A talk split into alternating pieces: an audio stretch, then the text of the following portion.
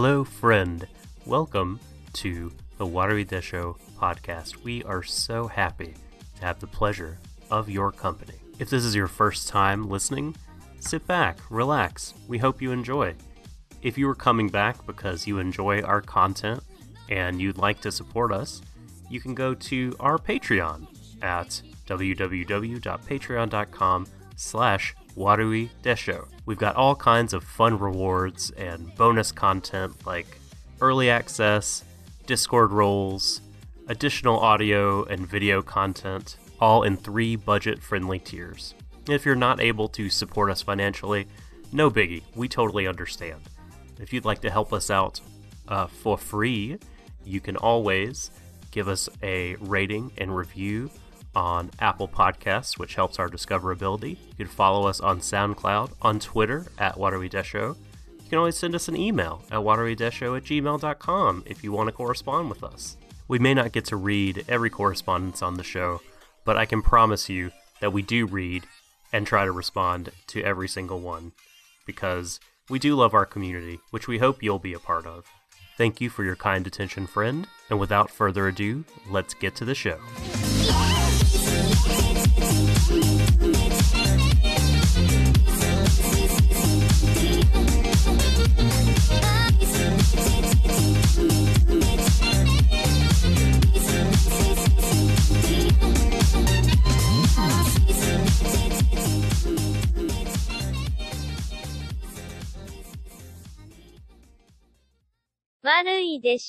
Hello, welcome, ladies, gentlemen, and envies to Watery Desho's Stream of Thought. We're back, back again. I told you these bars Um, could not contain me.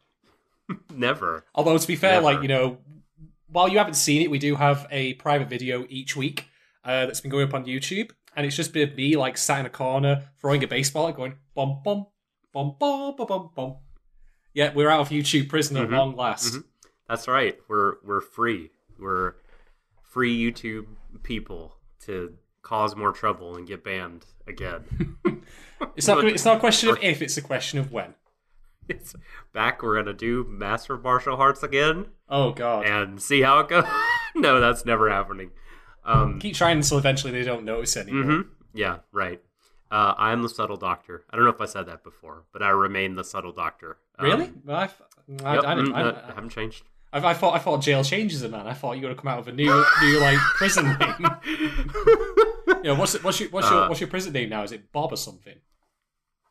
it's I don't know. Hard T.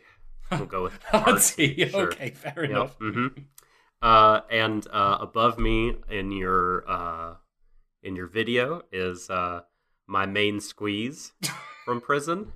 Uh, it is the hardest working man in pod business, Shadon. Welcome, Shadon. I don't remember that particular version of events happening in YouTube jail. Uh, Hmm. Well, there's a reason for that. great, fantastic. I. Well, Shadon is here. I'm here. The Vikings are here. We're all here together, and we're here to talk about uh, Vinland Saga, episode 19, a united front. Um, and It only took them 19 episodes hope- to finally be united. hmm yeah, and they've all come together, all the good blonde boys. Uh, thank you, thank you, Big Bang. We're we're happy to be back. Uh, I guess. Um, but, no, we uh, no, we are absolutely happy to be back, despite the fact that YouTube is, uh, how do I put this politely? Uh, shite ass. There we go. That's a that's a good right, phrase. Yes. Uh, I'm just throwing that out there, Mhm. by the way, because I'm hoping that their you know new YouTube for kids kids detection algorithm picks up and marks us as not appropriate for kids. We're marked. We are marked manually in, on on uh, in the admin console. I have put a big old check next to the "not for kids." I thought my big potty Uh. mouth would have uh, given that away first, but you can never tell with YouTube. Like you know, it gets things a bit backwards all the time. The robots are bad. They're bad. They're um, Well, they're robots. I mean, did no one ever watch 80s action films? But, you know, Just wait a post-apocalyptic and all, uh, apocalyptic films and all that. Did that never happen? I don't know if if we're as a channel ready to come out and say robots are are bad. universally. I'm not sure if I'm ready to go there. I think I need some more time. I think we as a species need time with robots to figure out like whether or not there are some good ones among them. Nah, kill them all. I'm making For all you know, there may be robots among us now. I may be one, and you may be passing judgment upon me, your friend, in your ignorance. What say you to this? Um, are you gonna? You've got to pass the Turing test first, Doc. Give it a go. I can't. So I know I've heard of the Turing test. What is the Turing test? Uh, can Remind me. can a robot plausibly be mistaken or identified as a human? Put it on the poll. Is it can? Oh yeah, you know what? Let's get started. In no time like the present. Oh boy. Hello, Yukinon, our artist buddy. Welcome. Um, I don't think Yukinon. I can't. I don't think Yukinon is watching Vinland Saga, but he's still here to support us anyway. And for that, bless you, sir. Bless you, Yuki.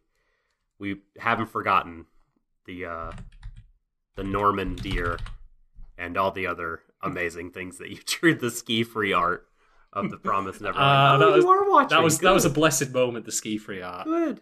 It was the best. and it's, it's it's funny because it's accurate. And it's accurate to the show. Hmm All right. hmm So anyway, I don't blame you for falling off for a while because it's. I really like this show, but it is very fall offable. Uh, a certain kind of point in the middle there, where if you're doing it week on week, I totally understand how you might be like, mm, I'm gonna prioritize other things for the next few weeks here. Uh, but we're glad to have you back, uh, back on board.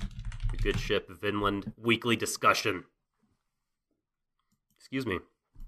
So let's get into it now. Um, episode 19. Uh, well, actually, so again, uh, before we do, you know, the the summary, and I remind us all of what happened in episode 19. Shadon is going to remind us of the Twitter polls that that, took place that sounded for episode 18. That I am indeed. I've just also posted a link in the chat for uh, the first and probably most important poll of the entire podcast's lifetime. Is Doc actually a robot? Like, you know, are Do it, yeah. Do I pass the test? you going to have Harrison Ford uh, or Ryan Gosling try and hunt you down? Make you do the Voight-Kampff test?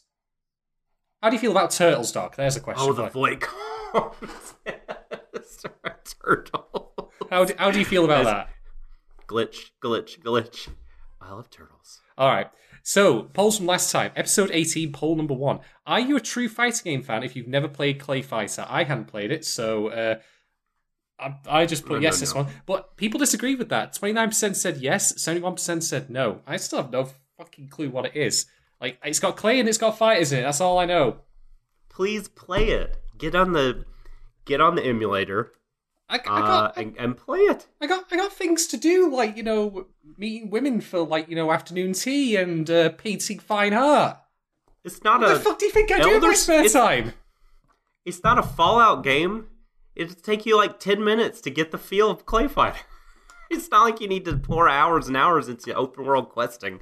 You just you know pick bad Mister Frosty and fight Blue Suede Goo, and then you you get it. Yeah, this guy. No wonder everyone thinks he's a robot. Am I right? By the end of this, by the end of this podcast, I'm going to make everyone believe you are a robot.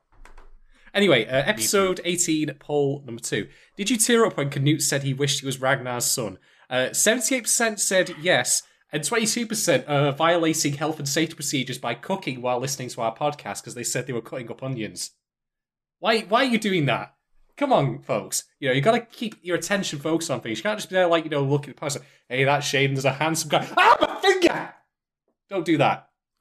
Just, I don't know how people do the like the cooking, like streaming themselves cooking. Like that's a tough one. that I is. mean, I'm already bad enough at whatever we you want to call what we do here, but like the cooking thing, I would definitely like cause an accident. a $10 patrons here for us now, Cooking with Shadon. Um, it's all awful shit, but, you know, this is how you Oh. put a med- ready meal in the microwave. It's a four and a half minute long podcast. It's great.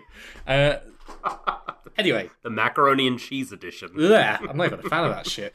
Um, anyway, Vinland Saga episode 18, poll number three. Is Forfeit just in a rebellious phase. Hmm. Hmm. I suppose this also could technically count for Kel as well, come to think, because he really is a child in a man's body. Uh, but anyway, uh, 79% humongous hasn't. Humongous hasn't been in a rebellious phase, you know? And 21% say no. And episode 18, poll number four, is the priest right uh, with respect to his views on, like, you know, uh, love, you know, being a kind of discrimination? Uh, this was Metaphysics. this was quite close. Uh, Forty-eight percent said he's onto something, and fifty-two percent said he's off his rocker, uh, i.e., pissed out of his face, because that's the priest one. Uh, That's how I voted. come to think of it, we don't see the priest in this episode. Actually, Is he taking care of his kid? I, I think he's I think he's burying it. Either that or he- Building a new one? no, or, uh, no, no. He's gone to the, he's gone to the orphanage to adopt a new one, by which I of course mean the local pub. Right. Yes. The pub has a very high adoption rate, I think. That's the rate of success. Think of a kid real cheap there. well, one to one, like 100%. This is my new, this is my new son. He's named Stout. Funnily enough, that's been that's the name of my last son. the one before that. I've had, I've, I've had. I've had many sons, and they've all died a tragic death. I can't say why. Now, if you'll excuse me, I'm going to finish this one off. Oh no, it happened again. Yeah, the priest. The priest has like his main defining attribute is the fact that he's just an alcoholic. Uh, but anyway, that's all the polls from last episode. Thank you very much, everyone who took time. There'll be more coming along at this point. If you've already put in your uh, two cents about whether or not Doc is indeed a robot, then the spoilers. The answer is yes. Please click that button. See, he's trying to like you know trick us by pretending to be a person doing a robot, but in reality, he's a robot being a It's a person double doing. feint. Yeah, Right. Ac- yeah. honestly, yeah. like, I mean, And am I that transparent? God, I need to update my algorithm. I mean, did you not have you have you never seen Isaac Asimov's Laws of Robotics? Like, first, you know, do no harm to humans. Why why are you doing this to Mm-hmm. us, Doc? Come on. That's I am. You know, if I if I was a robot, I wouldn't have been able to do that facsimile of a dance because that was indeed harmful to human beings. Hmm. Um, that was a first law breaking dance. Um, well, thank you for for for updating the polls, Shadon. If you want to vote on the polls as they come out, uh, at Waterway Dash Show on Twitter, they will be there, and they'll be up there for a week. So don't feel like because you missed the stream, if you're watching on demand, uh, that you can't vote. Waterway Dash Show on Twitter to vote. Hit it. So, um, episode 19, uh, Kyoto, United Front. I didn't know that's what Kyoto meant. That's interesting. Um, not a lot of time we really have to spend on creatives here because we've talked about all of them before. Um, we got uh, the writing duo as usual Hiroshi Seko, our boy, and Kete. Uh, and we have, uh, once again, this episode has two directors since episode 17 uh there have been well this happened back in episode 10 but then there was a single director for a while but since like the last three weeks 17 18 19 there's been at least two on one occasion three episode directors Mm-hmm. um Was that just interesting was me. that just so they could give each other piggybacks when they were bored?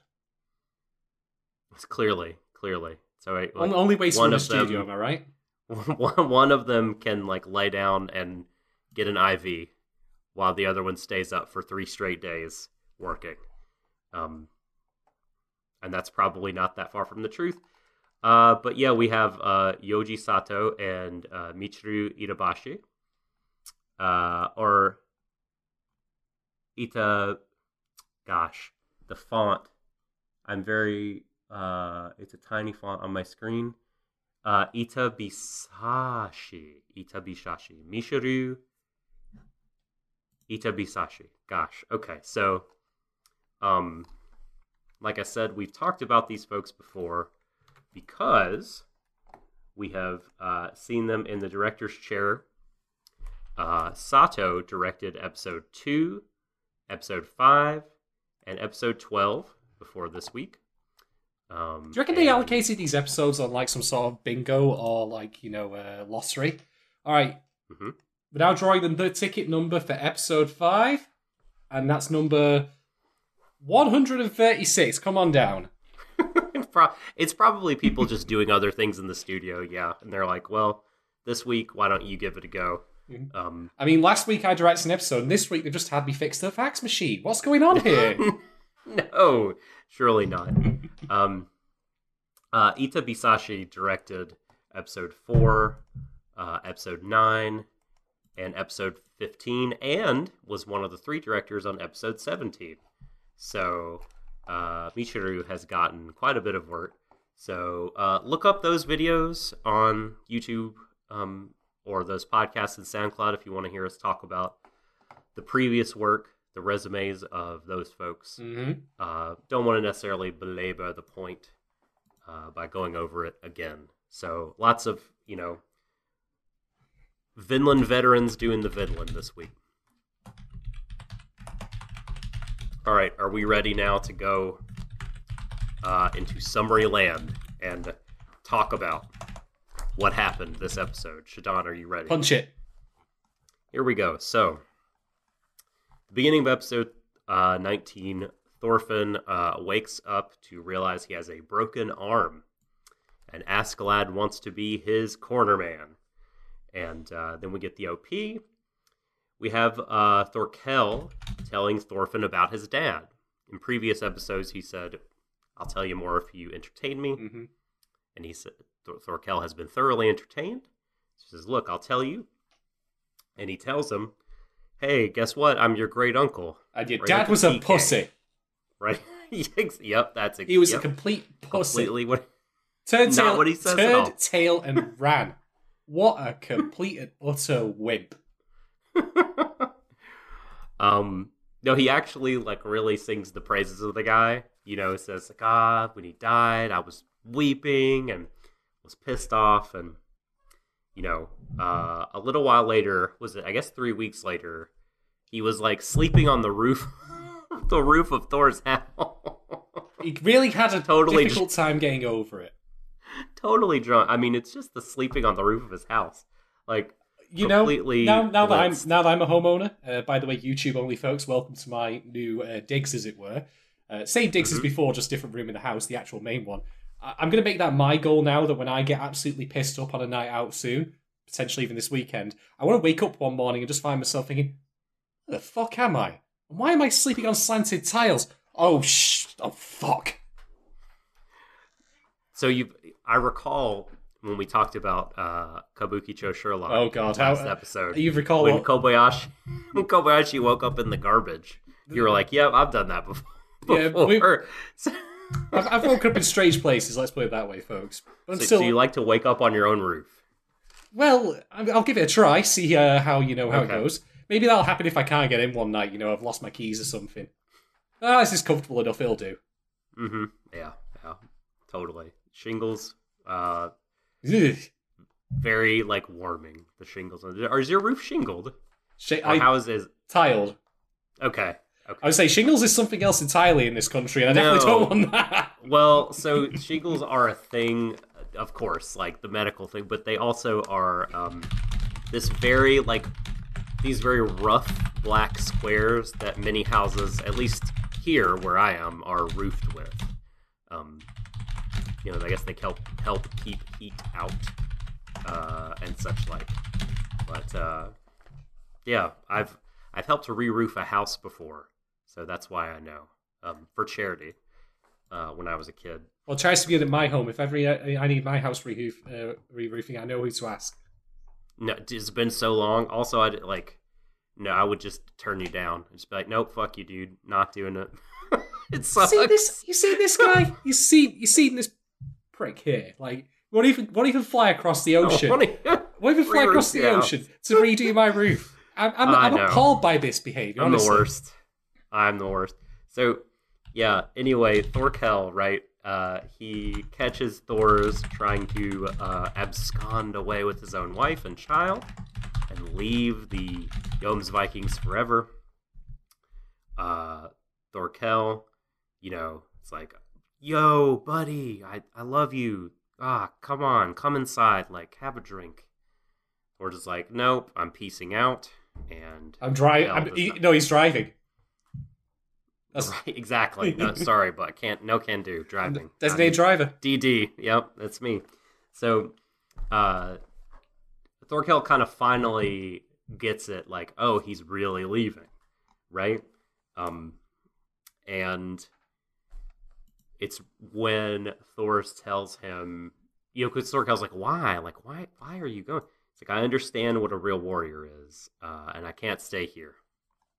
Thorkel is very like nonplussed, very like, what? Like, this is the this is like the warrior paradise, right? He's like, he, he, he, I'm going to talk about this later, but he's all very like, he just doesn't get it. He doesn't pass mm-hmm. it. It just Thor's like might as well be speaking in a foreign language to him at this particular point.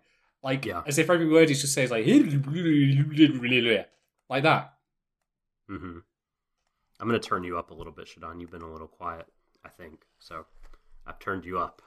Crank me up, lad. Crank me up. So, um, yeah, and Thorkel, as you say, like you, I understand what a true warrior is, right? That I think he wrestled with that for a long, long time afterward, but he basically tries to fight Thor, uh, Thor's. Um, the only thing he kind of, the only way he can respond to something, right? Mm-hmm. I'm, gonna, I'm gonna fight you, and uh, Thor's like punches the the head off his axe, essentially blocks a blow so hard that the axe head comes flying off, and then they leave him. Uh, and after knocking him out, no less. Mm-hmm. Mm-hmm. Which, by the way, that uh, this episode does a lot of nice little things with details, and that is, believe it or not, the first of two times uh, Thorkel's one weakness is set up. Mm-hmm. Yes, which is really really neat. I like that. Really good. That that actually is a nice nice attention to detail. Um, hello, Dana. Uh, welcome. So, uh, let's see. So yeah, Thorkel finishes kind of telling his story, and he says like, you know, your dad left and I thought about him for 15 years. Uh, right up until he died, I kept thinking about him. And, you know, I learned when I learned he had died, it occurred to me that, and this I thought was really great. He said, like, whether the body is alive or dead when it comes to like a warrior, that doesn't matter. What's important for a warrior is where their soul is. And it's like Thor's soul had left his body and learned to be a true warrior somewhere else. And I was like, oh, that's all very mysterious and cool sounding. I really enjoyed that. Um, so then Askeladd, you know, re-enters the show, and he's like, "Hey, I'm gonna uh, tell you how to beat Thorkel." Um, I've looked it up on IGN. I've covered the walkthrough. That's right. I consulted GameFAQs. Mm-hmm. You know, I've seen a couple Let's Plays. I think I got this now. Um, you know, don't don't open that chest. It's a mimic. It make, make, make, sure it's a quick save. I mean, look at the state uh-huh. you're in right now. You didn't even fucking quick save before you took this fight on. What are you doing? What are you doing? Use use the item dupe bug uh, to craft some more daggers. Mm-hmm. Um, but no, he bandages. He's he's bandages up the kid, and is like very much like, look, uh, you know, don't you don't you want to like live to fight me? You know, it's uh, appeal I, appealing. I love how much of a fucking snake Askeladd is here because he basically mm-hmm. says like, if you win, I live. And here's the thing, right? Like, I love the double meaning of that because not only does it mean he, Thorkel won't kill him, but he feels such a cocksure prick that he thinks, oh well, fuck it, like Thorfinn's never going to be able to kill me. No, you know, and like, yet again, double meaning. yet again, he is finds himself does Thorfinn fighting to save this guy who he wants to kill. He's been doing it forever, and even now, still doing it. Um, Most twisted reinterpretation yeah. of the bodyguard I've ever seen. I know. So, uh, yeah, Askeladd gives gives Thorfinn the game genie. And uh and he says is it interesting like, you know, where he says battle's not shogi. Um that, that was really me. neat. Isn't shogi a Japanese game or am I misremembering? It it is. Why is he mentioning that?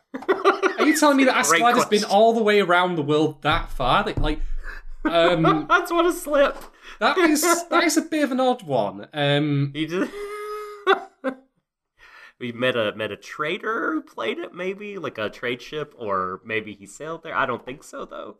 Uh, I think chess probably should have been sh- sh- should have been the the go to game. Mhm. Um, but no, that wouldn't have been right because if you take a king in chess, that's the you do win.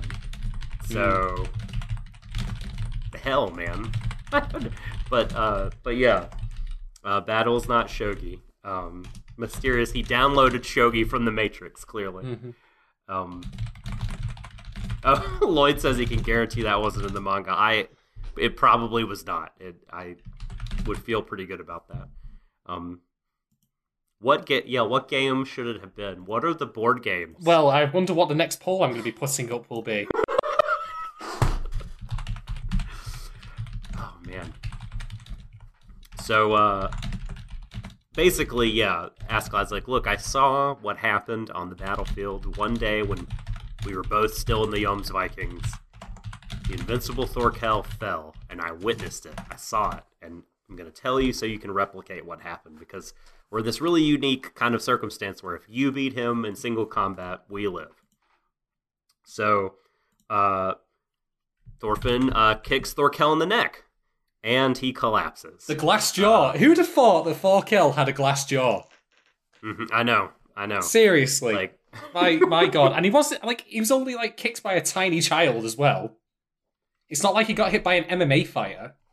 But yeah, this is the weak spot that was alluded to both by Askeladd's flashback and Forkel's own flashback with Thor's. was it the jaw? I thought it was the neck for some reason. I could have been wrong. Eh, jaw neck, same same area. It's it's Mhm, close enough yeah, that it doesn't right around. matter. Yeah.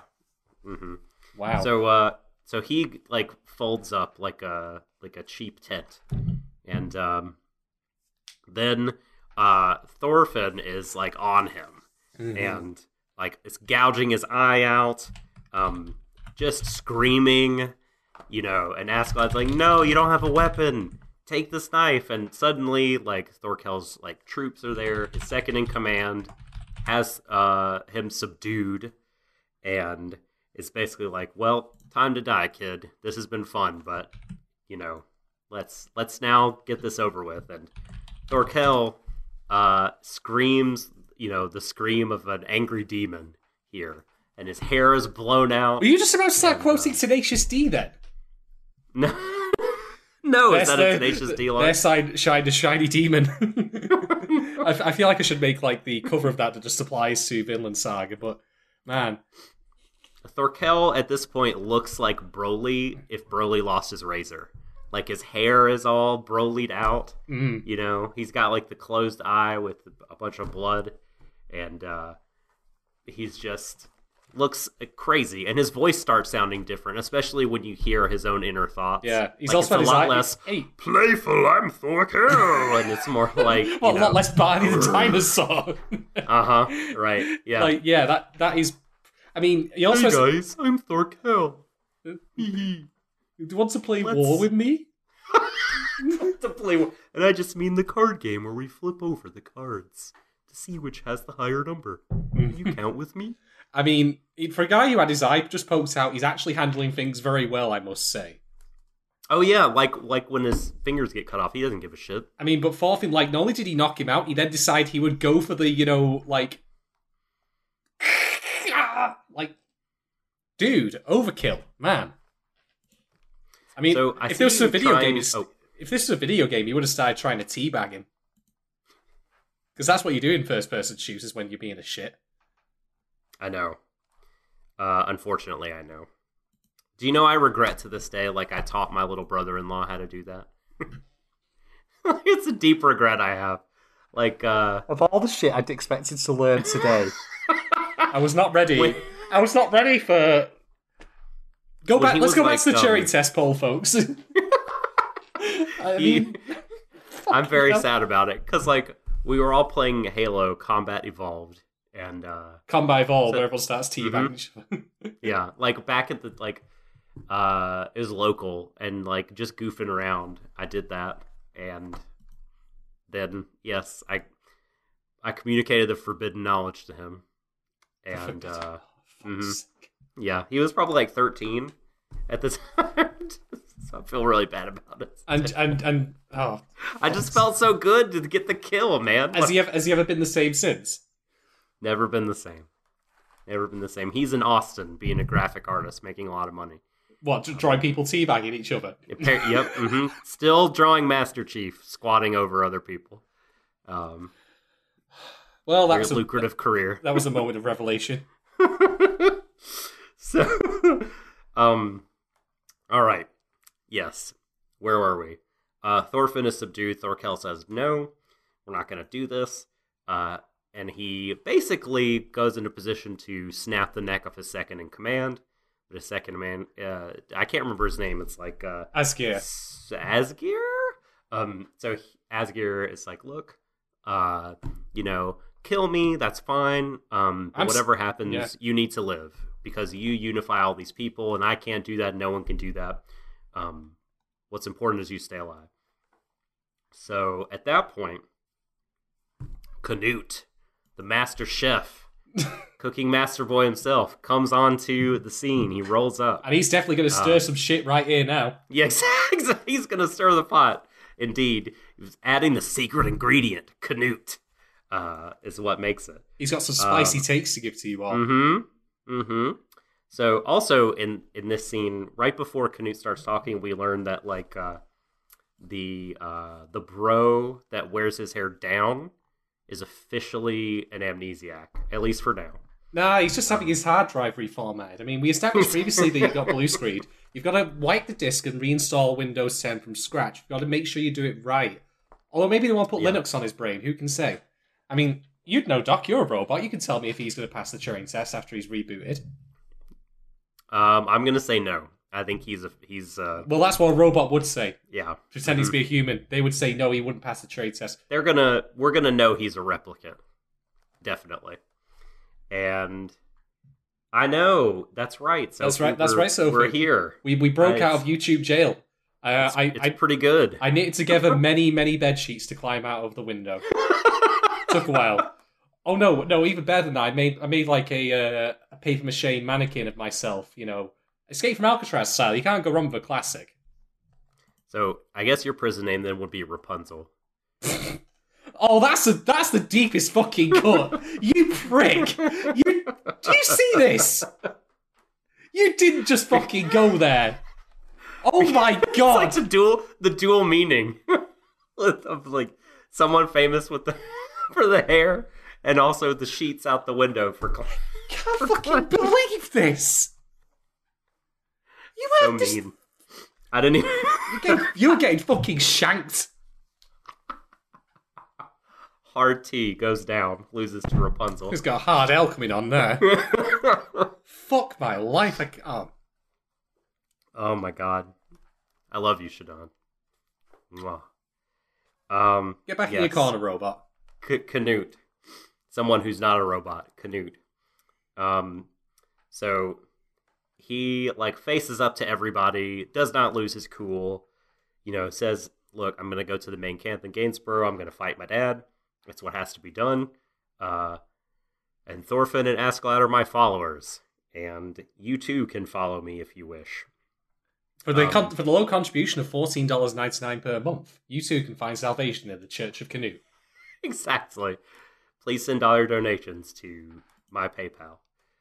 Um, and like, so Thorkel at first is a little skeptical, but uh, once he learns, he's you know kind of susses it out in his head, right? He's like, oh, he's fighting King Sweyn. I'm fighting King Sweyn, but The enemy of my enemy is my. Um. Yes, Friendly. let's go. Um, yeah. so he has this moment where he like looks into his eyes and he sees the eyes of Thor's.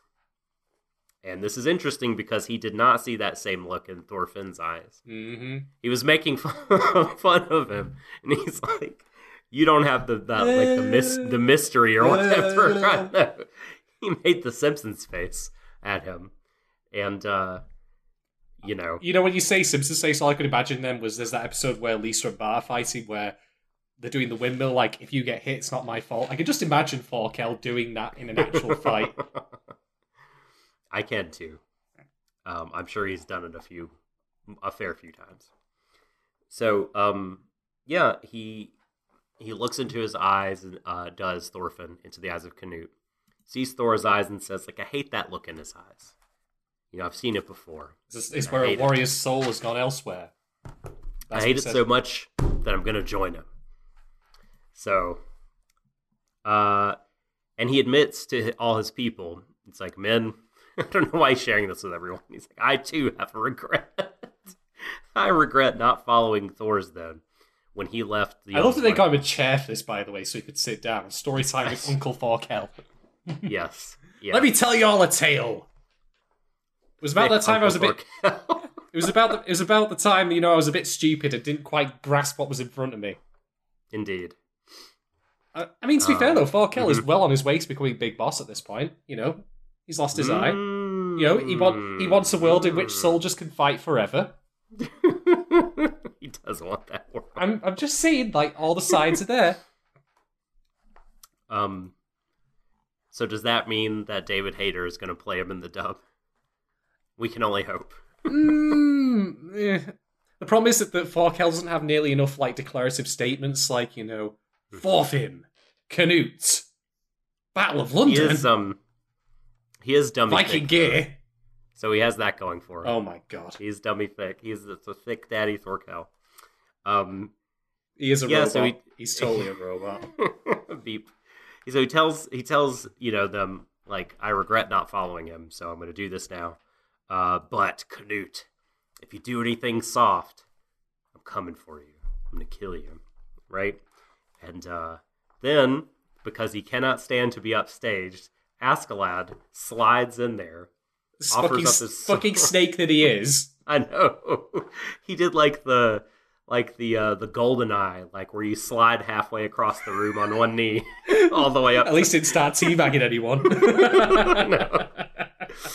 so he's like up there and offers his sword to to the king Canute, and uh, you know it's like, look, it's me. Uh, oh, also before that, he started laughing as if he his firmware had been, you know. Well, that's because totally that's be- that's because his gamble has paid off magnificently. All Mm-hmm. of the men who turned against him are dead. He's still alive. what a genius, It, it all it all it all worked out in the end. God. And here he is telling Knut, "Oh yeah, by the way, uh, do you all know who killed Ragnar? Your boy, Me? Askeladd. Me? I was Um, smiling all the way while I was doing it. Loved every second of it. You know what? Didn't even have to pay me to do it. There you go. But the genius thing about Askeladd's plan, by the way, is that he then says, "You can kill me if you want." And here's the Mhm. thing: he's just seen how far Thorfinn would go to stop someone else from killing him first. Ooh, he does have that backup plan. Yeah, You're right. and here's the thing, right? Thorfinn, he couldn't kill Thorkel really. He struggled mightily. But Mhm. I think that if he was asked to kill Canute, he would probably make quick work of him. So Let's hope so. at, at this point, at this point, he's basically just that person who like gets involved in a bar fight, but he manages to get people fighting each other, and then he just slips out. hmm He- He's he's such a conniving little shit. He is. and I love is. it. It's- it's the point where you can just go up to and say, "Yeah, I did kill him. You can kill me if you want." I secretly know I you're mean- not going to. And the whole like before that, Thorfinn for a while was like, "Hey, hey, Asgard, let's get the fuck out of here." and Asgard's just like, "No, no, no, watch!" Like, because he knows, like, he can feel in his bones, like he's it's about to like totally play out the way that he wants it to, right?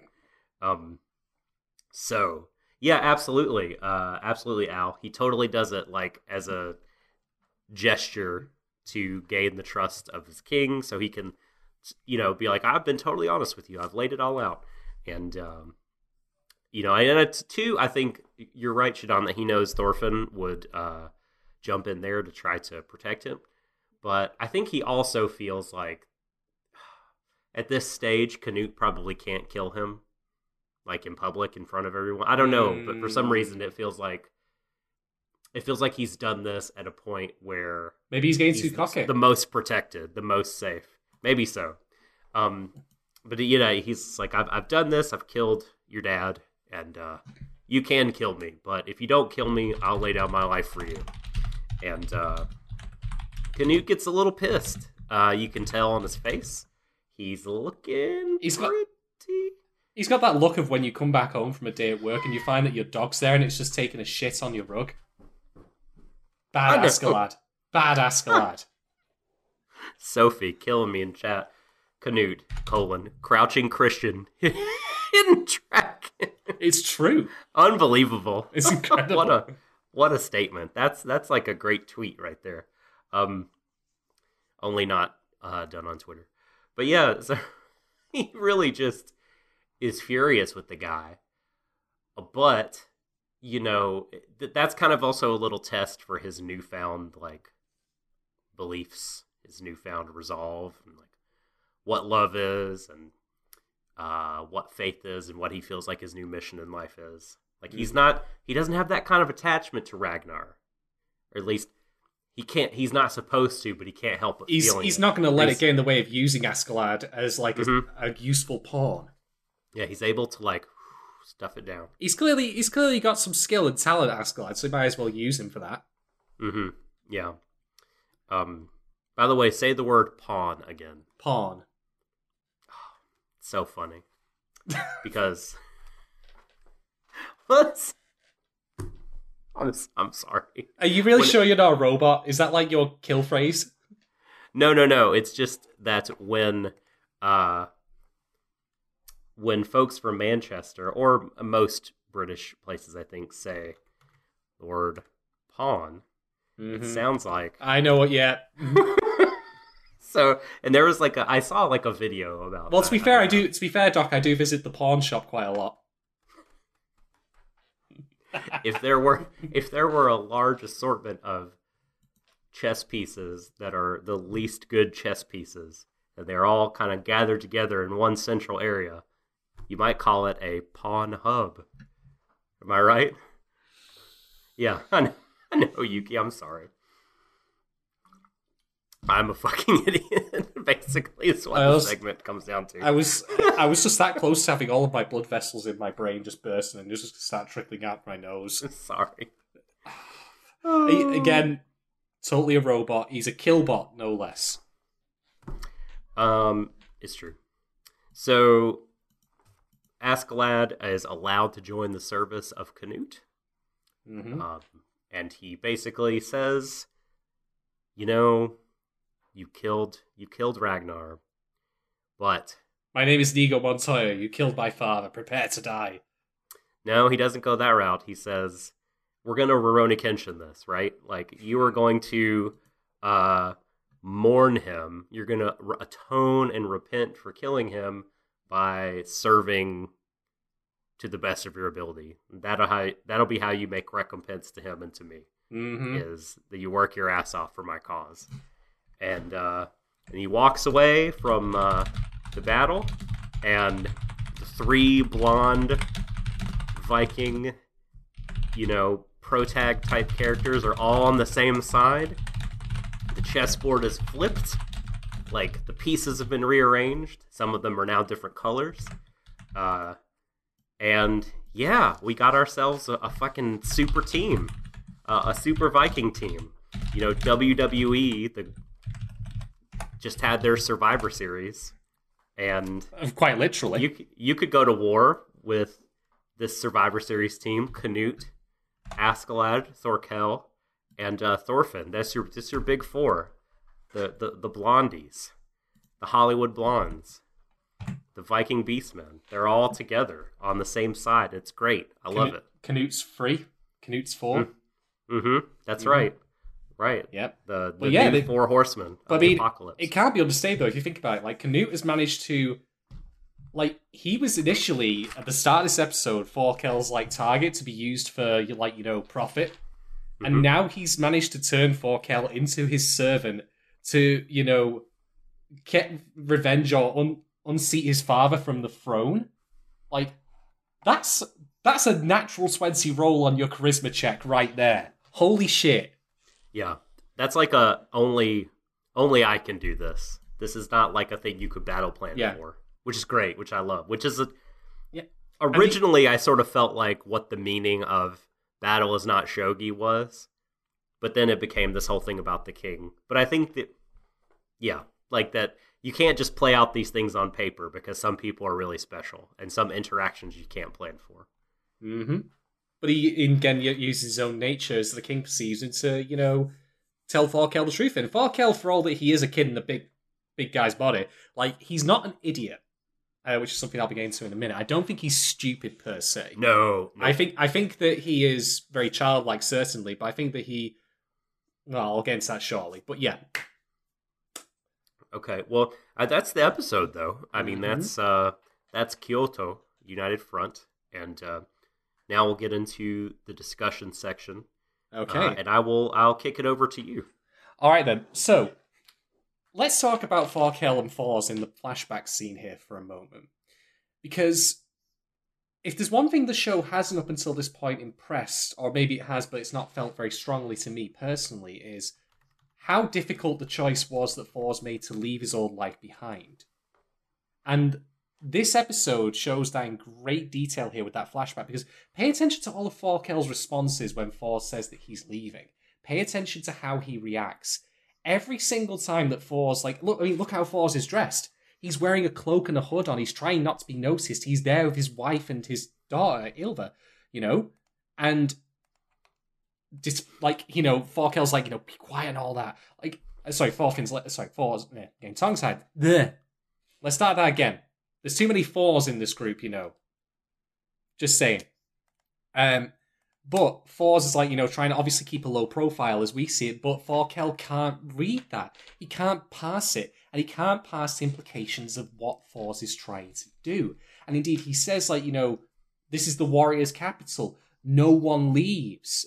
Hmm It's not that Fours is sorry, Forkel is so stupid that he can't recognize. It's because he's so indoctrinated in his brain from the life he's led as a warrior under the Jomsvikings.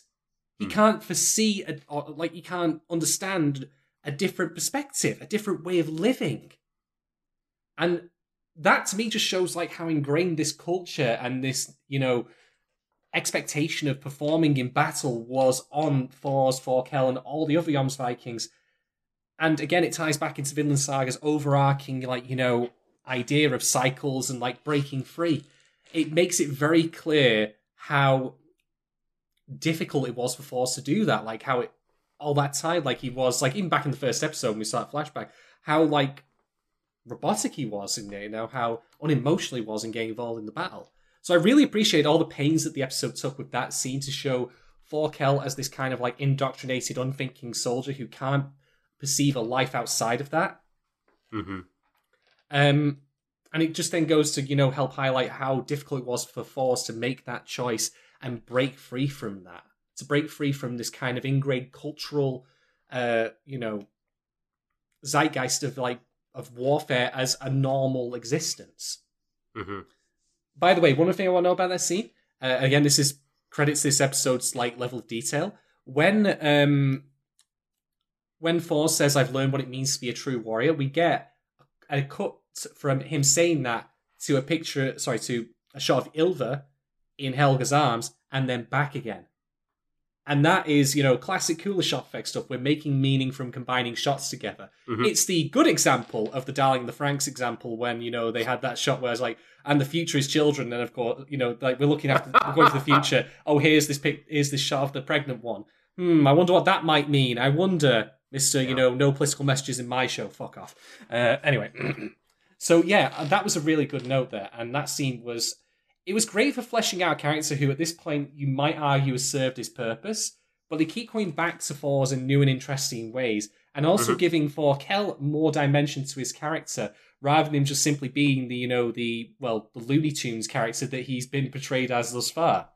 Yeah, yeah. It was almost like um when when he got kicked in the neck slash jaw, you know, got his eye. It's like the the mask kind of came off. Like he stopped kind of coasting, and he was like, I don't know. It's like that you were he was able to be gotten through to, and like I said, you could hear more of his like true voice, right? Like you Mhm. could hear uh, the way he was kind of talking in his inner uh, monologue was a lot more sort of dark and dangerous.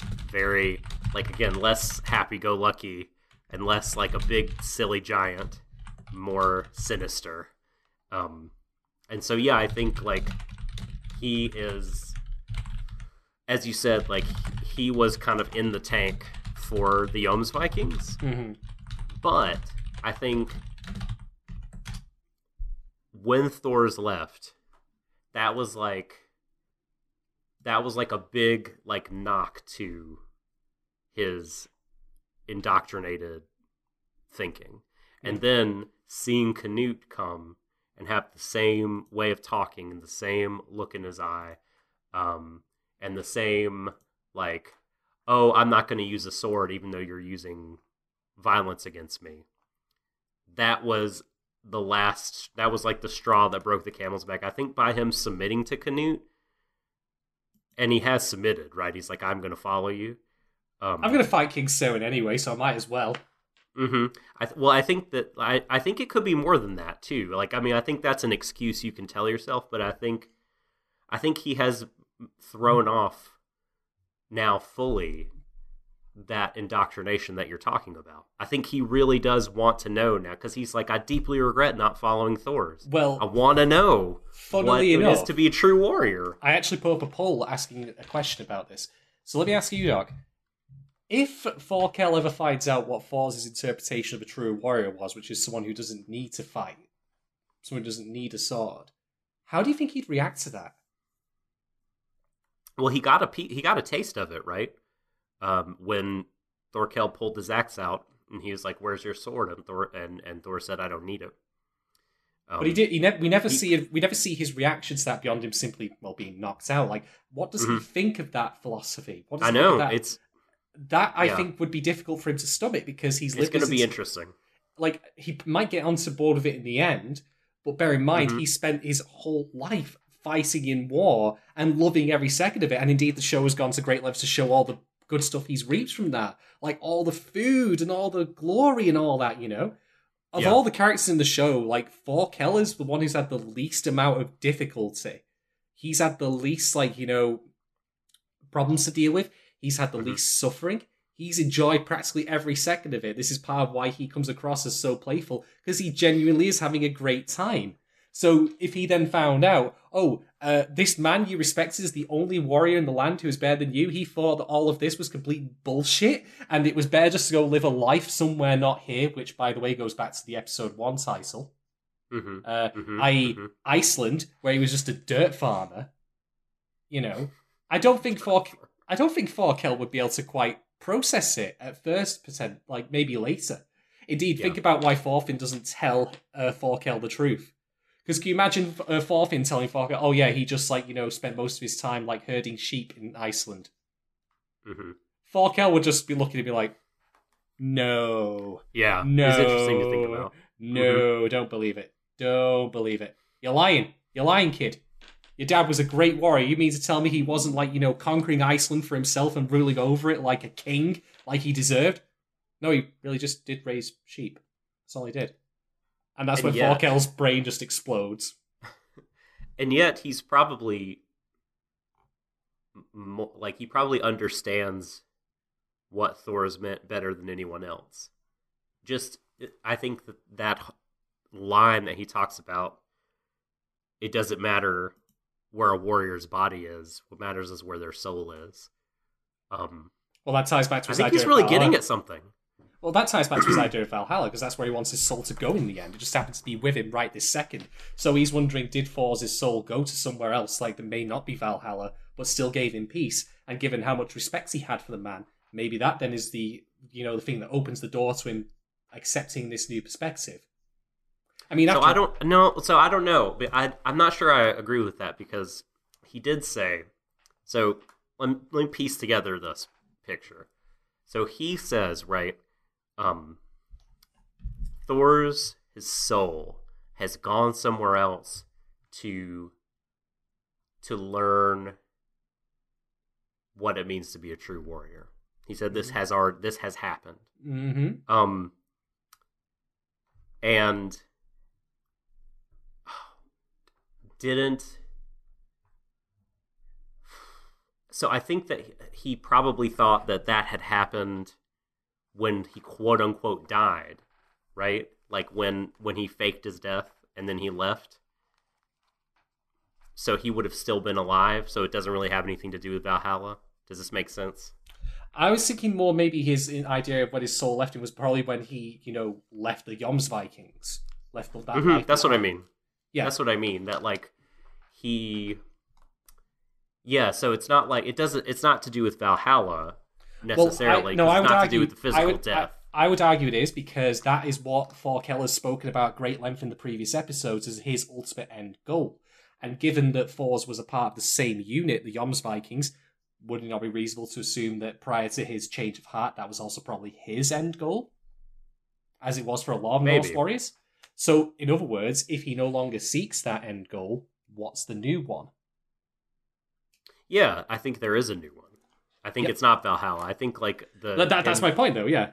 he's learned to be a new warrior already, and so he's leaving the Jomsvikings. hmm right? And so basically, yeah, I just I don't know. I think that there's a lot I think that there's a lot to that line and this is like another um another instance. I mean, there's the show has done this numerous times, but um like gesturing towards um a more spiritual kind of life or uh maybe like meaning or purpose or uh, kind of a, a higher way of living being outside of purely materially existing and the physical realm that there's something to do with the soul to do with the the mind and spirit uh, that's out there and yeah i think like everyone is still like kind of grappling with it or like a, a lot of the main characters are like how do we re- how do we relate to this Yeah. you know um Well, I think everyone's kind of got an end goal in mind at this point. But the question that we always have to keep ourselves in the show is: Is the end goal for the best that they have at Mhm. the moment? I mean, Thor's clearly had his like you know midlife crisis, his moment where his faith, as it were, not in the Christian sense, but perhaps the Norse Right. mythological sense, was shaken, and he thought, "No, this is not right for me. I need to do something else." And Thorfinn, while not a, crisis of faith so much, his end goal is murder the fuck out of Askeladd. And as I've said Right. before, what happens after he attains that goal, or conversely, what happens after that goal is taken away from him. And maybe the question, maybe the distinction doesn't matter because the end result is the same. It leaves him with nothing. I mean, there's a, there's that old line like the hunter's nothing without the hunt. So, in fact, that's even mentioned in this episode. Funnily enough, isn't it? The hunter is nothing without the prey. hmm I think so. Mm-hmm. I think so. Mm. All right. What's your next discussion point? Okay, um, let's talk about Freya of all things, because Freya Okay. is mentioned specifically in this episode, and I think this is a neat little bit of foreshadowing. So I actually looked up Freya on uh, Wikipedia before. Who is Freya, you might wonder to yourself. The if you- best Final Fantasy IX character. Yes. hmm Yes, except for Mhm. Vivi. Oh, that's Vivi's- true. Vivi's pretty rad. Vivi's pretty, Vivi's pretty rad. Yeah. But okay, if you uh, you know haven't read Neil Gaiman's Norse mythology or haven't played God of War four, uh, or uh, generally not au fait on Norse mythology in general, uh, Freya is one of the Vanir, if I remember correctly. So not of the same group of Mhm. gods as uh, Odin, for example, who's part of the Aesir. Uh, indeed, Thor's, uh, or Thor rather, is mentioned um, when compared to Thorkel by some of his men who are rushing over like they've just, you know, late to a concert or something. Oh shit, bro, I'm gonna lose my seats. I need to get up to the front row. It just Mhm. makes me wish there was that Monty Python, like, you know, uh, Coliseum s- vendor selling like ox's noses, stoats tongues, all that. Yeah. Um, totally. Exactly. So Freya um, is the Norse goddess, uh, at least as some interpretations go, of fertility, sex, life, you name it, nature, blah de blah de blah. But that's the most common understanding that we have of it. I mean, when I played World of Warcraft, there was a boss named Freya, and Freya was all about plants and shit. So fair enough. But I wouldn't take that by the. Don't use World of Warcraft for anything, by the way. Uh, except as a springboard onto other things, but I'll be talking about that in a different podcast in a, in a little while. Anyway, but Freya is also known for uh, being involved with war and death, particularly as the patron of the Valkyries. So here's the thing, Right. right? We've seen Canute thus far be very, very timid and placid, very reserved, you know, meek, even, I would argue. Mhm. But all of the things that Canute has done has been in the service of, like, life and living, like cooking, cultivating plants, living as a farmer. Indeed, a farmer's son is what Ragnar described him as. But now I think we're going to see the other side of that Freya comparison, which is war and death. Because when Freya got pissed off various times, she let her wrath be known. So I think this is a neat little bit of foreshadowing for people in the know as to what's going to happen to Canute now, where he's going to shift away from um, being that more like you know known for life and nature and all that kind of stuff, and more towards the war and death side of thing. So again, kudos to Vinland Saga and Makoto Yukimura for mining the Norse mythology elements Mhm. appropriately. I would argue. I mean, it's all well and good to like you know start dropping names every single time that you get the opportunity to do so and reference every Norse myth you can, but you're not you know filling in a history test here. It's actually better to use them to you know help develop character, and I think that that dichotomy there of life versus death really Mhm. helps like you know build on what's happened to Canute and what his future is going to be. Yeah, I- with Canute, I mean that that's a really good. I, I think so. Thank you for bringing that up. That's a really good insight, actually. Um, and my point is kind of uh, along w- without the mythological tie-in, um, kind of a similar vein. Um, I always find it really interesting when you have this happens a lot with antagonists. Um, you have um, characters who have uh, lofty ideals, um, kind of grand ambitions, and those ambitions are very, very pure. And Canute is this, right? Like he has his very uh, this kind of total, all-encompassing view of the world, God's relationship to it or non-relationship to it, uh, what love is, um, and human nature and how that fits in the picture. And again, this is a very pure view, but in in order to kind of realize his grander vision, uh, he's got to take some very like human steps to get there. Mm-hmm. Uh, he wants to make an omelet, and omelets don't just appear out of thin air. You have to break some eggs to do it, and so, you know, he clearly thinks like battle for its own sake is just meaningless exercise. But he's going to have to, as you said, like employ a lot of people uh, in battles. He's going to have to do his own fair Yeah. share of fighting to It's a pragmatic approach, away. yeah. hmm He's gonna have only- to take. The, Yeah, because there's only so far that you like you know talking will get you. Um, I mean, he's talked his way out of this one certainly. Um, but if he hadn't been able to get Forkel and his men on board, do you really think Canute was going to go marching up to King Sweyn's like camp and go like, "Father, eat shit"? no, He wasn't really. right? He wasn't going to do No. that, was he? I don't think he b- believes he would have to, but yes, I no, totally agree with you. It's a pragmatic And- thing. Like he does need, you know, warfare. Like you know, can be an ugly necessity, I suppose. Yeah, well, this is the part. So this is what's interesting about um, very kind of idealistic characters to me is like how they end up justifying these actions that, when committed outside the bounds of their ideals, or committed not in service of kind of getting them to where they want to go, they would be like these are bad. Like how? Like what's the justification for? Um, for all this killing uh, and for this fighting that will happen. And a myth that may or may then- not exist. That's a great reason to do it, isn't it? Uh huh. And then how? Uh, and then once they have you know power, once Canute has power, um, what will be, like how will he then treat those things? Like then how will he view fighting, battle, and everything? I guess like it's all. It, I, I guess it's different for him in some ways because rather than like have a belief in like some kind of objective principles or kind of an ethical code, he's very much like, I will decide that the code is me, right? The the the the measuring stick and the cannon. I is am the law. So I'm going to give meaning to all these things. Um, and Um, yeah, right. So like, uh, so Sophie and um, uh, Masa both are saying versions of what a lot of people usually say, right? The means justify the ends, or I'm doing this for the greater good. The Um, grace of God. and it's like very uh it's those trite right Uh, that kind of justification um You can say that about anything. you could you you definitely can and like I mean, I ended up sleeping on my roof last night for the grace of God. for the for the greater good Not because I was a drunken wreck. hmm i guess like i'm always um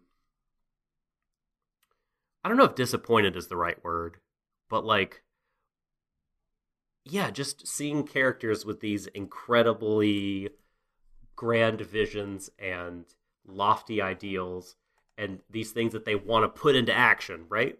Um that doing that always involves something that goes against those ideals it, it never fails. And i'm real i'm just curious to see like how it plays out how canute deals with it not just externally but internally too. Um because i think you know he doesn't want people to die anymore. Like he's sick of it. Like he hates this kind of tragedy that so like pointless.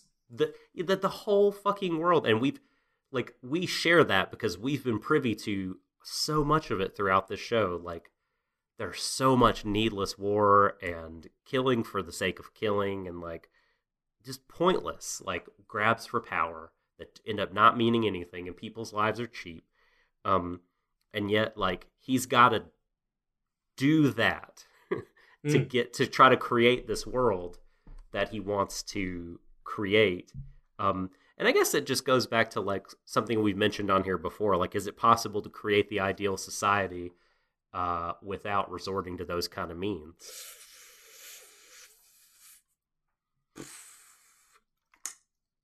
Tune in next time and we'll give you a two hour long definitive answer to that question, folks.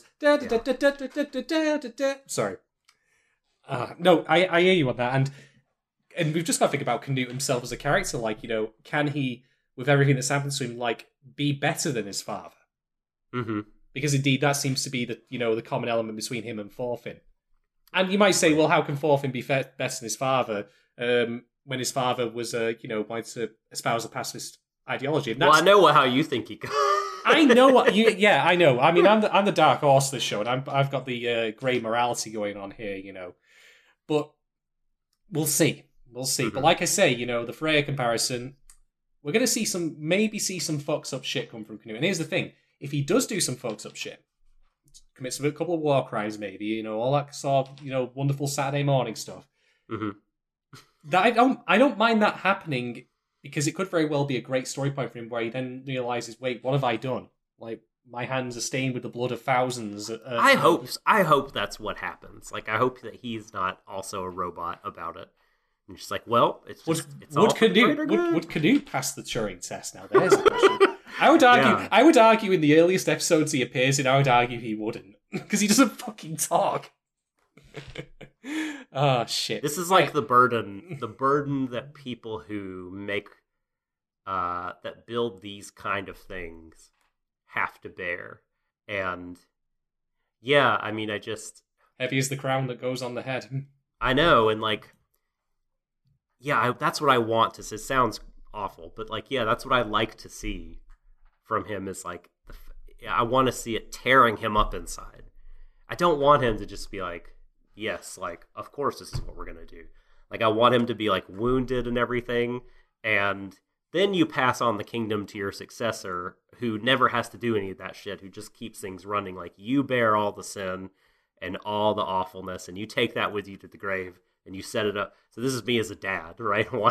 That's me as like my fatherly instinct.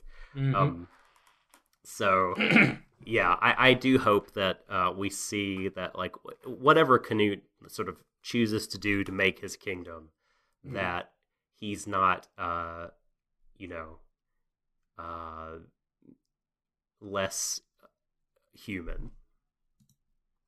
I agree. I agree. Oh, for you, Doc, have you got uh, a talking point to bring up? Um, And we kind of talked about a couple of the things I wanted to talk about, honestly. Uh, I, Um, I, I stole your nose. I, I, I flew over uh, yesterday, snuck into your office without you even Mhm. realizing, nicked them, and was back on a plane here. And I arrived just 10 minutes before we started. And I'm not even jet lagged at all, folks. I'm just a miracle worker. The And sad thing is, I- is um, you missed. I sent you a text that said I faxed them to you, so you didn't need to do all that. you used a fax machine in 2019? I'm What like a I'm like? I'm like a Premier League football club, still using a fax machine in 2019. Okay, fax machine. What are you gonna do next? Send me a telegram with when we're next hosting our, you know, um, 400 like subscriber anniversary. Mm-hmm. Master Martial Hearts. Stop. Stop. Stop. Stop. The Stop. smoke signal. Yeah, So, the beacons have been lit. Oh Um, Uh-huh. fuck me. that's my favorite thing about a transfer deadline day in in the UK, like the the British football clubs or English football clubs. It's like you know, oh, it's like two two a.m. British time, and the, the deadline had already passed, but we've got we, we've got a fax that had tried to have gone through before the deadline, but it got you know fucked up. But we see it here, so it says so the deal is now gone through. I'm like, why are we sending faxes? I, I I don't usually, if ever, talk about my work in public for a variety of reasons. I'll just say this fax is one of the banes of my existence at my workplace. And the sooner that every fax machine gets shot into the sun, the better. I if hate you're them still so if you're still if you're still using it, fucking stop. Jesus Christ.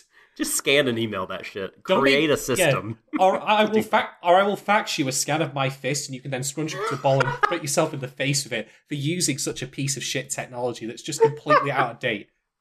I will fax Why don't- you a scan why- of my fist. Why don't why don't you like these Premier League fuckers like send the trans like the transfer documents on a fucking carrier pigeon? Fly, Artemis, fly! Let us buy this player from this club. Oh, To send off my my, you know, dark wood elf on horseback to light the torches, to light the beacons of Gondor. All right, okay, moving away from facts. So yeah, did you have any? Do you have any talking points, Doc? Apart from facts, I have. No. I have one more. I have one more. All right, so let's talk. Like, if there's one thing about Vinland Saga that you and I were discussing pre-cast is that there's a lot of points it repeats over and over again, and often in different ways.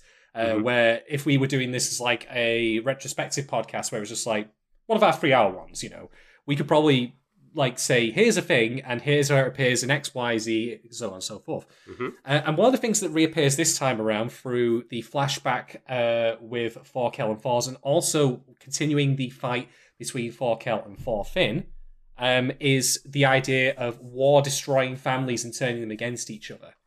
Because here's the thing, right? Do you not find it very, very sad that Forkel uh, weeps about Thor's death because he didn't get the chance to fight him, as opposed to Hmm. he's my family member Mhm. and he's dead.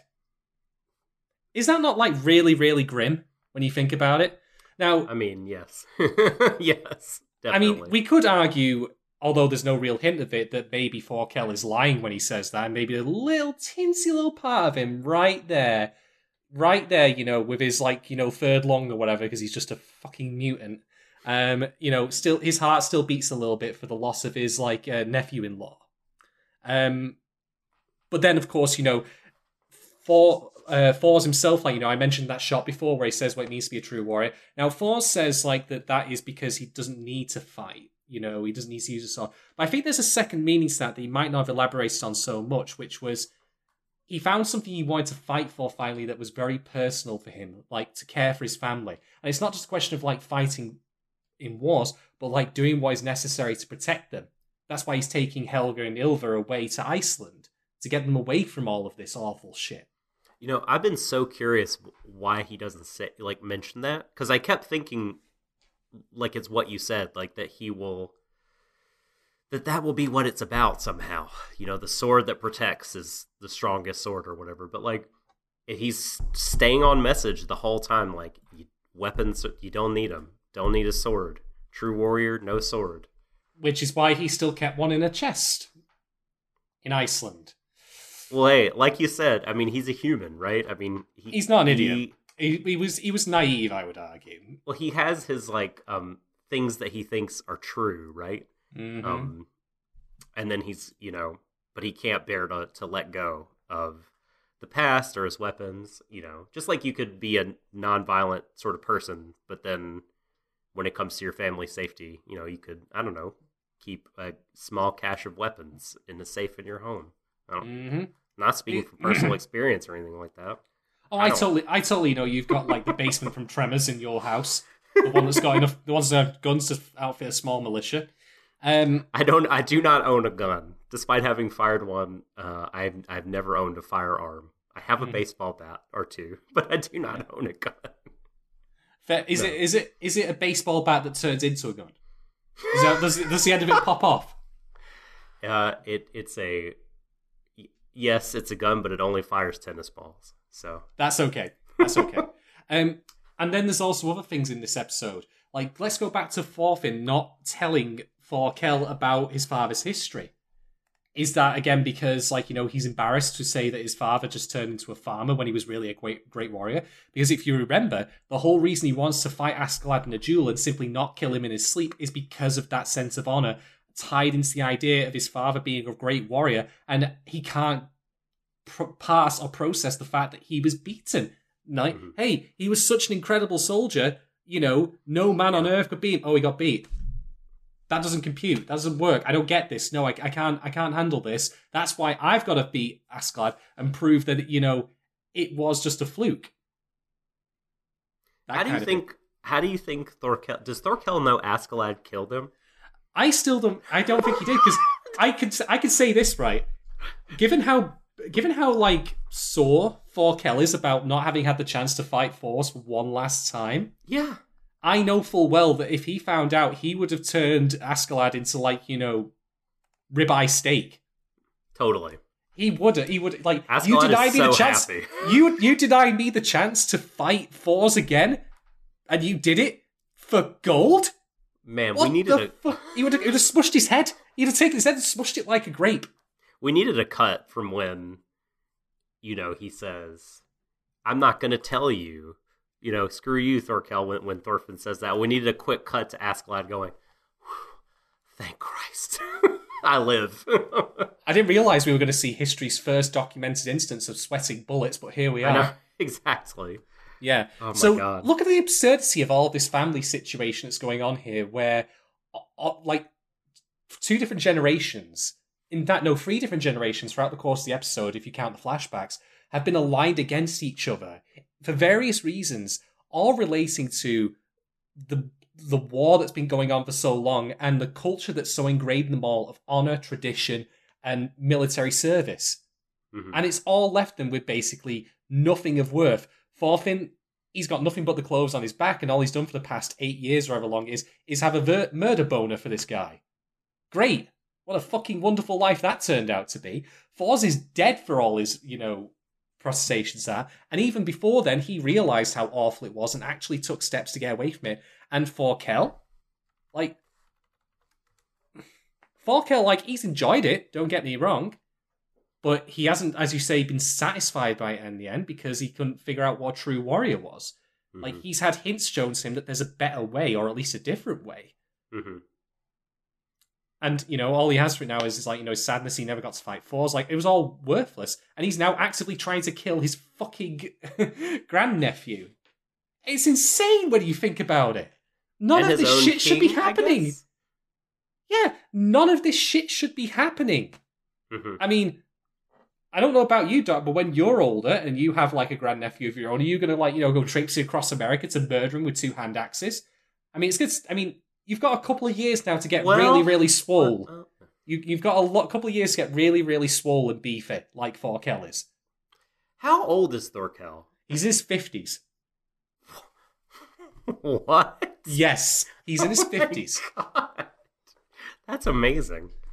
A He really is Big Boss, because Big Boss could keep fighting until he was like his fucking 70s. it's like an he still the greatest inspiration to all soldier ever lived. Just old He- people. you He really is. Uh, God so yeah, damn. again, Vinland Saga hitting the same beats that it's done previously, but it's doing so in new and interesting ways, and continues to bring the absurdity of this whole nonsense to the fore. And I really, really like all of this. Even like even Thor's a character whose purpose was, I mean, you and I joked way back in episode four that Thor's basically served the Obi Wan Kenobi role of the mentor slash father figure who dies early to set the Right. protagonist child character onto their path. Like, you know, we could joke about the trope of that all day, but they keep bringing him back, and they do so with new and interesting perspectives. Things that, like, you know, flesh out and enrich the relationships between the characters, even after he's long since, you know, been useful. I mean, hell, Forkel actually. He actually, kind of his own way, metacritics his own, like, you know, uh, metacriticizes the show by saying, hey, the body might be gone, but he's still, you know, it doesn't matter anymore. He's still relevant. Yeah. And that's true in the show. Yeah, he criticizes his own show. Oh shit. Can you imagine Yeah. Forkel being a film critic? Bored now, axe bro. Where's the Where's the film Thorkel Twitter account? We have the film Crit Hulk. Yeah, it would, it would be version. it would be it would be like that, wouldn't it? It really Mhm. would. It would be like constant use of caps lock, but it would also be really insightful. Yes, it, it would be. It would be hilarious and very very Ah, good. dear. All right, well that's my Well, last. you, uh, oh, sorry. A question: How do you think? Um, how do you think Thorfinn is feeling about everything that's kind of played out in front of him? Because I don't think I have a great handle on much about him currently these days. Like, besides, of course, we all know he wants to kill Askeladd. We've known it forever. Um, but like, he's hearing about his dad and Mm. his mom from his great uncle, and we see his face soften a little bit. Uh, and he is seeing Canute, this. I mean, he's seen him in front of his eyes go from a shrinking violet to like you know an incredibly bold leader. Like, how do you think he's feeling about everything that he's that he's hearing and experiencing now? I mean, do you think hearing about his dad that way like makes him feel better and more proud of his dad? Do you think he wants to forget about his dad? Like, how do you think he's feeling? I think it's maybe perhaps a bit of both, and maybe that's what makes him so confused and angry. Like he has, you know,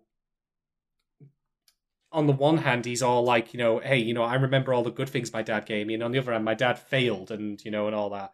I, the problem is, as I said before, I think that the, I think that the show struggles with a sense of focus on which character it wants to develop. And I don't think it handles necessarily giving more enough time to Thorfinn versus Canute because it feels to me like we've gone very lopsided. Like it was all Thorfinn, and then Thorfinn kind of became more of a passive, not passive agent, more like a background character. I would argue.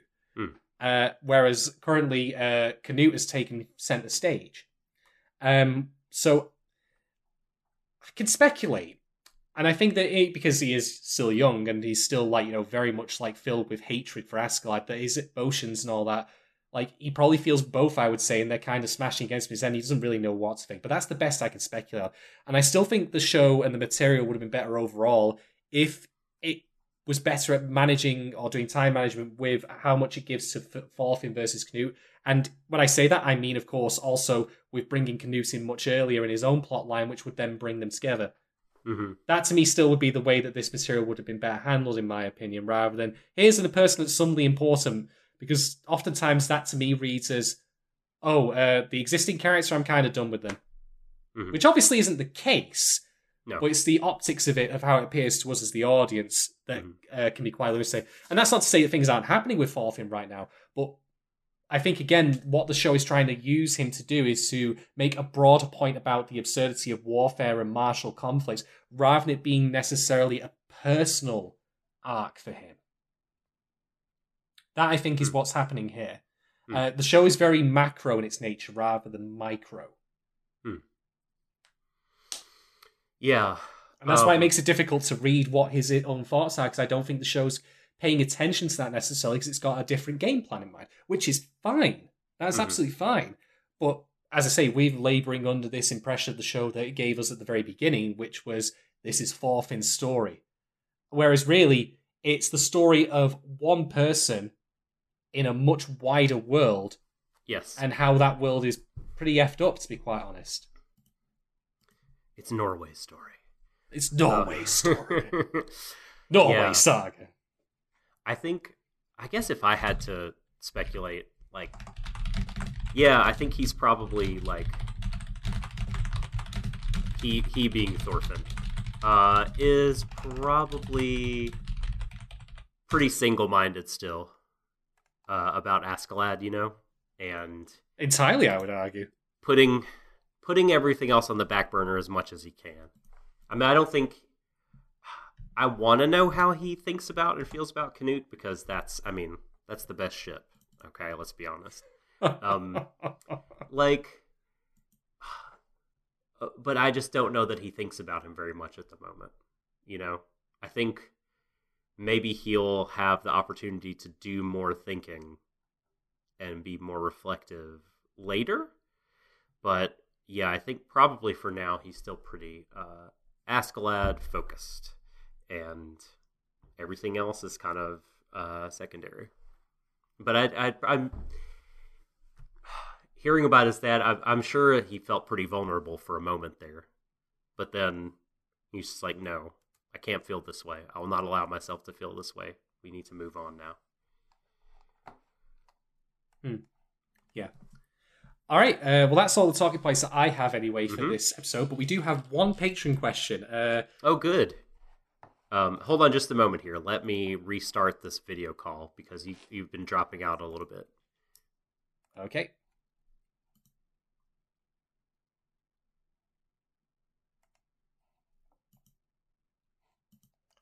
All righty then. Okay. Okay, so our patron question this week comes from uh, Blinkaji, who has been our long-standing like source of info on the actual source material for the manga.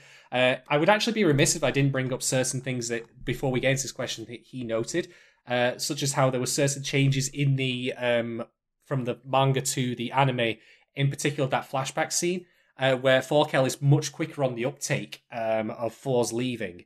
Um, and I'm actually of the opinion that change was for the better, in my opinion, because I think it ties into that idea that I had about like indoctrination. Um, that being said, that's just my reading on it, though, and that may not have been the intent of the creators of the show, and it may not indeed be the best thing for the show. But I think it helps sell what's going on here. Um, also, I should note, by the way, that the actual creators of Vinland Saga have tweeted out that they are, for the next five episodes, deviating a little more from the final episodes. Mhm. Uh, what form that will take, I don't know. But I, again, as a big proponent of people like having more flexibility in adaptation, I think that that's a good thing that they're at least being able to do that. I'd rather, um, I'd rather say, you know, sorry, I'm getting tongue tied. I, I would rather like you know a show fail creatively because they tried to do something different, rather than it fail creatively because they had no latitude to make any changes whatsoever and they were too strict to the letter of the text itself. So even if like these next five episodes completely bottom out and turn into a massive dumpster fire, which I very highly doubt, by the way, but even if um, even if that happens, I at least will appreciate them having the the ability and the will to try and being allowed to do so. So good shit. All right. Anyway, patron question. Patron question from Blinkaji goes something like this: Where was the Bjorn? And what do you guys reckon he was up to this episode? All right. The Great Bjorn. So I have two answers to this actually because I love coming up with head headcanons for shit like this. I love these kind of Okay. questions. Okay. Um, the first thing I'm going to say is that he's in rehab.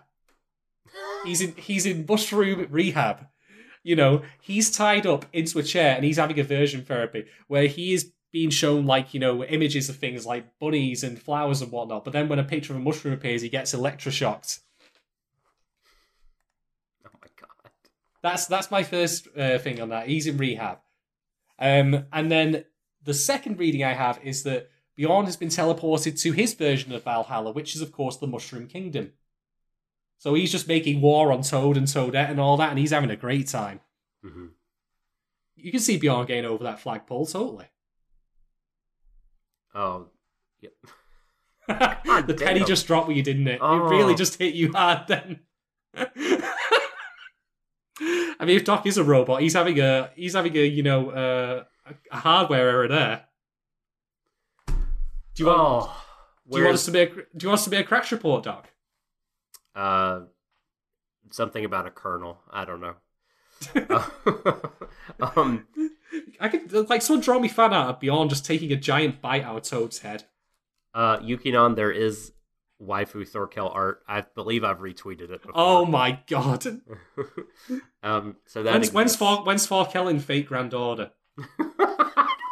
Needs I mean, they, they they are running out of mythological figures to use at this point. They are. They they have to start mining some other shit from somewhere. I'm surprised they haven't actually gone for more Norse stuff. Come to think of it, so I I don't know when it'll happen, but I'm wagering we're gonna get you know uh sexy sexy lady Forkel, you know, including the beachwear one. That'll happen as, eventually as well.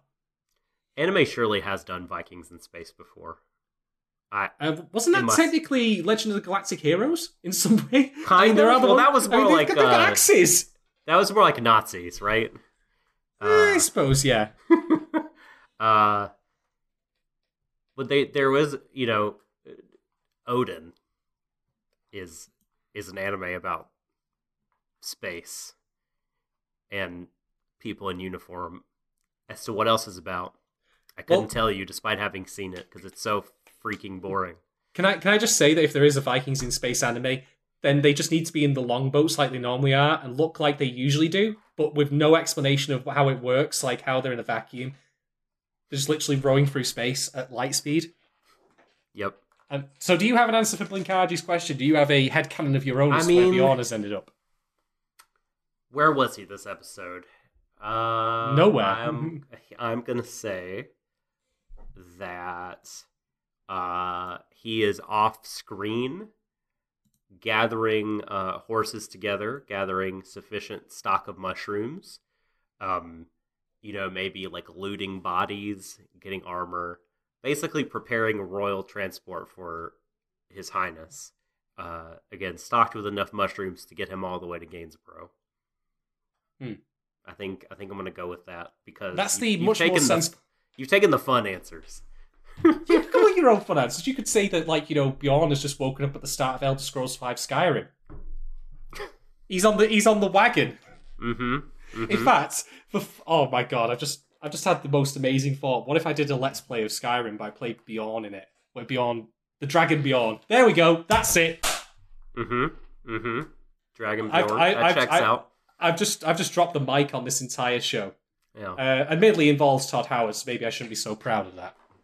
Fuck's sake. Uh, anyway, Todd, if you want to send me your Bethesda money, because I know that you know you like to pay people off for that shit, then send it my way. Uh, anyway, that brings us to the end of the patron questions. Um, Mhm. Thank you very much, Blinkaji, for throwing them there. If you want to ask us questions about episodes as we do them week on week, uh, then feel free to take a look at our Patreon. That's patreon.com forward slash Warui Desho. Uh, if you subscribe to the, uh, is it the free doll tier or higher, I believe? Mhm. Uh, you can ask us questions about both Vinland Saga and also Kabukicho Sherlock and other shows we'll be doing in the future. You can Mhm. indeed help decide what shows we'll be doing in the future because that will come around uh, at the end of this year when we decide if we're going to continue Kabukicho or move on to a different show. Uh, and if you pay enough money, what were you were you uh, were you not a fan of the itchy crotch jokes in this week's episode? Oh, you or have you not seen it yet?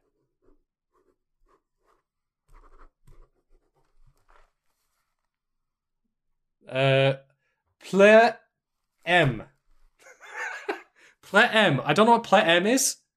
Ple M. Oh, it's oh oh for you it's not backwards. For the stream it is backwards. It says help me, help me because I'm I've been kidnapped by. You've ruined the bit.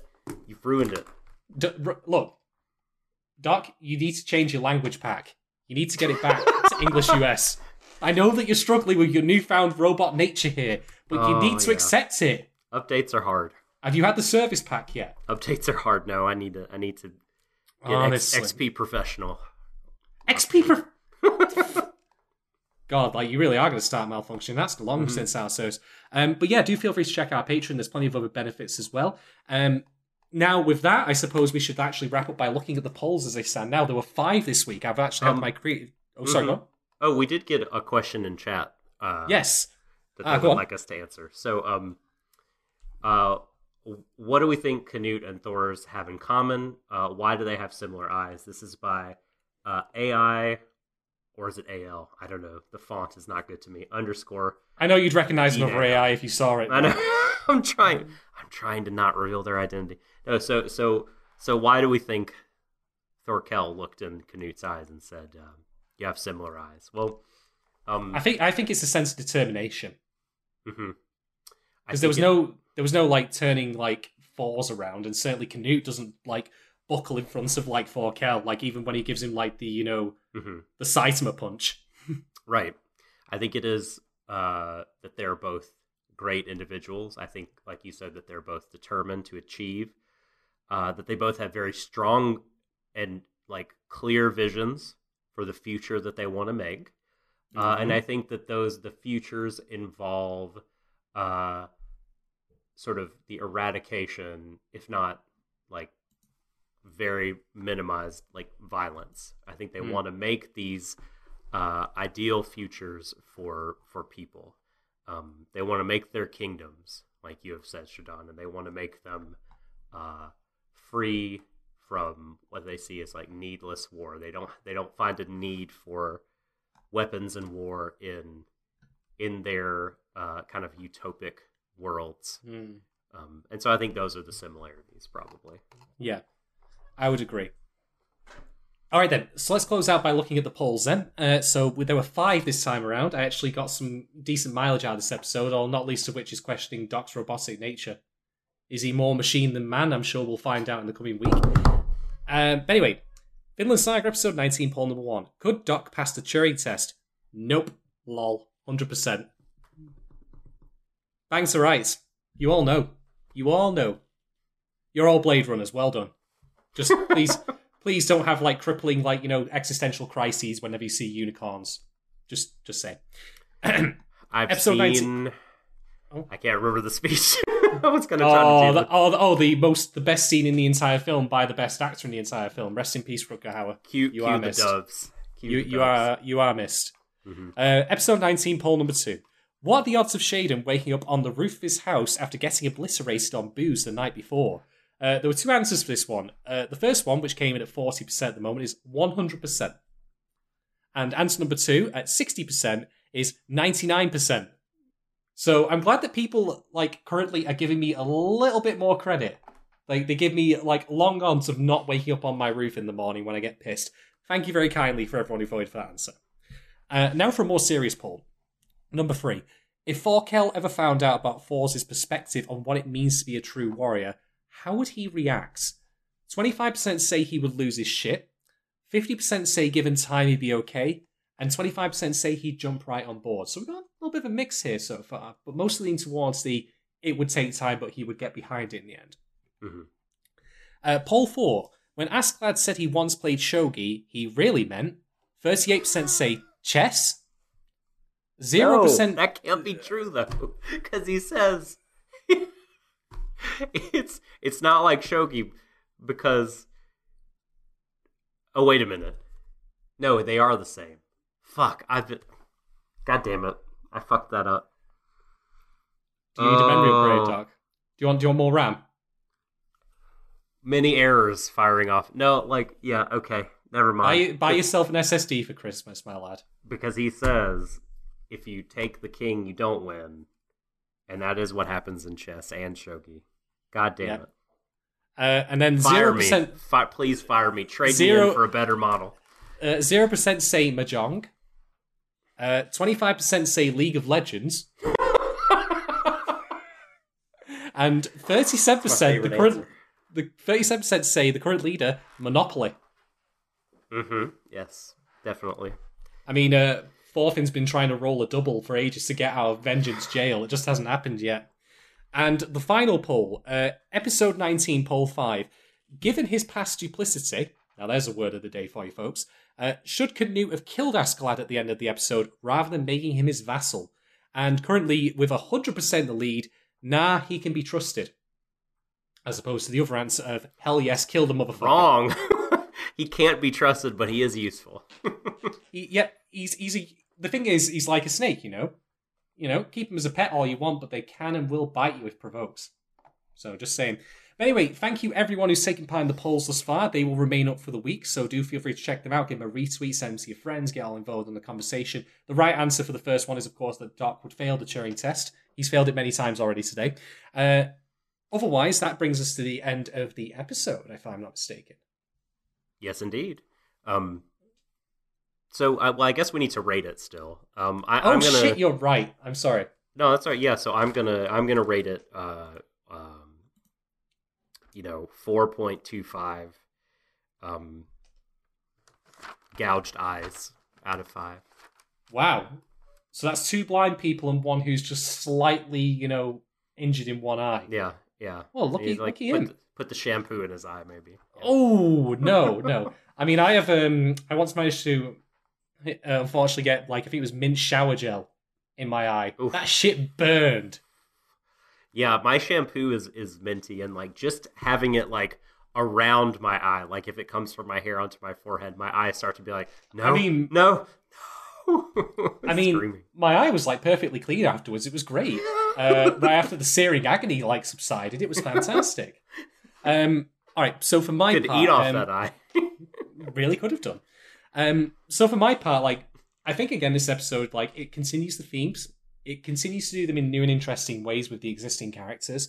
Uh, we've got the end game in sight. Things are starting to really kick into high gear, so that's good. Um, I like the little details that happened here and there in the episode. So I'm actually going to break with the usual tradition and rate it higher than Doc did. I know doing this is that a lot lately. it's a red letter day here, folks. Like, you know, take take note here. Uh, in the end, I am going to give this episode uh, 4.5 Forkel taking a sitting break out of 5. Because he just sits down. He just sits down mid episode, like, I need a seat. I need booze. And they get Let's it for. Let's, let's, you know, Uncle Forkel's going to just Yep. have a quick sit down chat with you. He's going to tell you the truth. Oh, thankfully, he didn't make Thorfinn sit on his knee while I was doing that. Pour yourself a cup of lemonade. Why do the story time? Mm hmm. All right, then. So, yeah, that's that, I believe. Yeah. Um, that brings us to the end of Kyoto United Front, episode 19 of Vinland Saga. Thank you, everybody out there, for tuning in. Mm. As you, Shadon said, if you would like to uh, be a part of our community oh, patrons, uh, Warui Desho uh, has a Patreon. It's patreon.com slash Warui Desho. Um, and we got three tiers, all budget friendly, two, three, and five dollar. Um, go to the page, check it out. Um, you know, if you just want to support us a little bit and you know get into the discord you know you can get on the lower end of the the tiers but if you'd like to receive all kinds of bonus content uh, if you want to kind of help us in the process of shaping content um, you will want to go to the higher end of those and uh, just to give a, a little brief sampling like we've got uh, essays about uh, audio essays of things like uh, tokyo godfathers uh, spider-man We've got stuff on um. Uh, stuff is uh, forthcoming on all sorts. Uh, we're going to make an announcement on the After Hours podcast, which is our um, for all patrons. I- I'm going to be announcing what we're going to be doing for the holidays. Um, some awesome specials coming out uh, for patrons 1st Mm-hmm. and eventually for everybody um, for the holiday season. Um, lots of good stuff to look forward to. Uh, but if you, you know, uh, are not able to or don't want to support us financially, first of all, you're valid. That's cool. That's we love cool. you. There's all kinds of ways you can freely support us by, uh, you know, reviewing and rating our pod on Apple Mm. Podcasts. Uh, that's still a place that people get podcasts. Um, we also have uh, a SoundCloud where you can follow us there and like our stuff, repost it, and share. Got Twitter, Gmail, Warui Desho. Uh, search for that. You can get in contact with us. Um, you know, whether you're watching this on demand or listening um, on demand, live, whatever, we love all of Mhm. you.